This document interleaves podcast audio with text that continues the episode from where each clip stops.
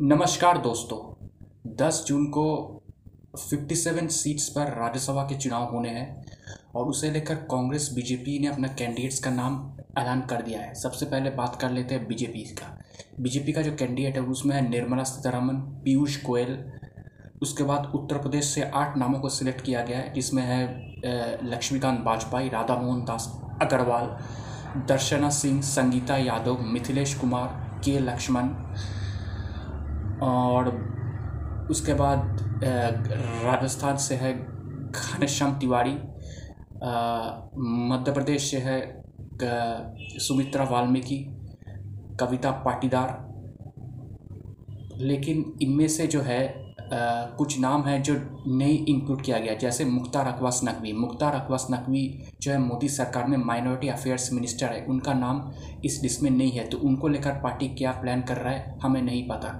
उसके बाद जफ़र इस्लाम, उनका नाम भी इस लिस्ट में नहीं है। जफ़र इस्लाम बीजेपी का नेशनल स्पोक्स पर्सन है और अच्छा काम किया जैसे राज्यसभा सांसद। उनका नाम भी नहीं है। बहुत सारे नामों को ड्रॉप कर दिया गया है।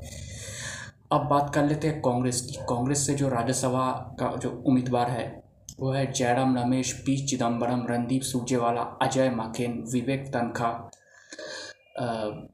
विवेक तनखा हो या और एक कवि है जो प्रियंका गांधी की करीबी है, जिसका नाम है इमरान प्रतापगढ़ी वो महाराष्ट्र से जा रहा है। तो ये जो नाम है, इस नाम के बाद कांग्रेस में भी कुछ लोग जो खुश नहीं है।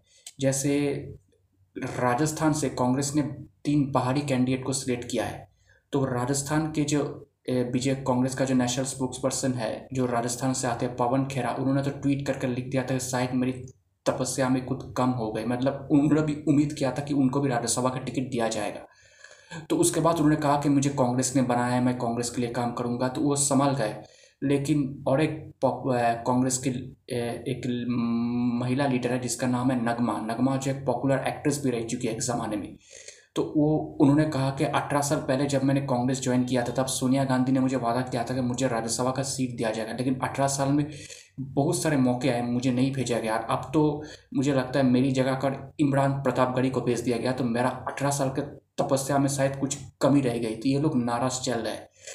कांग्रेस का जो राज्यसभा लिस्ट है, मुझे लगता है कि जो राहुल गांधी, प्रियंका गांधी, जिन लोगों को भेजना चाहते हैं अपने सपोर्टर्स को भेज दिया है, जिसमें गुलाम नबी आज़ाद नहीं है, आनंद शर्मा नहीं है, जो सीनियर लीडर है, उनको ड्रॉप कर दिया गया है। तो अगर बीजेपी के लिस्ट के बारे में बात करें तो बीजेपी के जो लिस्ट में है, वो उन लोगों को चूज़ किया गया है, जिनको ग्राउंड लेवल पे कुछ सपोर्ट है या कास्ट कैलकुलेशन किया है। मतलब जातीय के ऊपर, जाति के ऊपर बेस करके कहाँ का फ़ायदा हो सकता है, उस हिसाब से बीजेपी का कैंडिडेट सिलेक्ट किया गया है। तो ये बीजेपी का कैंडिडेट और कांग्रेस का कैंडिडेट लिस्ट में फ़र्क है। और एक बात करूँ, राजस्थान में बीजेपी के सपोर्ट से इंडिपेंडेंट कैंडिडेट जा रहे हैं सुभाष चंद्रा। सुभाष चंद्रा जो है जी जो जी टी है, उनका मालिक है। तो उनको भी भेज दिया गया क्योंकि उनको लगता है कि राजस्थान में कांग्रेस के अंदर बहुत गुटबाजी है तो उनके सहारे एक और सीट और निकाल पाएँगे तो वो रिस्क बीजेपी ने लिया है। तो मुझे लगता है कि बीजेपी की अगर बात करें, जैसे मैं आपको बोला, मुख्तार अकवास नकवी, जफ़र इस्लाम और भी कुछ लीडर्स हैं जिन्हें ड्रॉप कर दिया गया है। मुख्तार अकवास नकवी जो मोदी सरकार में मंत्री है, उनके लिए कि कुछ ना कुछ डेफिनेटली सोचा होगा। तो देखते हैं तो मुझे लगता है जिन लोगों को चूज़ किया है ऑलमोस्ट कांग्रेस और बीजेपी ऑलमोस्ट सारे लोग सिलेक्ट हो जाएँगे। कुछ एक जहाँ ऑप्शन है, जहाँ पर कुछ चुनाव हो सकते हैं तो उसमें वो इंटरेस्टिंग पॉइंट होगा। नहीं तो बाकी सब में ऐसा कोई दिक्कत नहीं आ रहा है। तो देखते हैं दस जून को राज्यसभा चुनाव में क्या होता है और नतीजे में कौन कौन इलेक्ट हो जाते हैं, इस पर डेफिनेटली हमारी नज़र बनी रहेगी। दोस्तों, मेरा नाम प्रियोव्रत गांगुली है। मैं एक राजनीतिक विश्लेषक हूँ। तो आपको मेरा पॉलिटिकल एनालिसिस कैसा लग रहा है?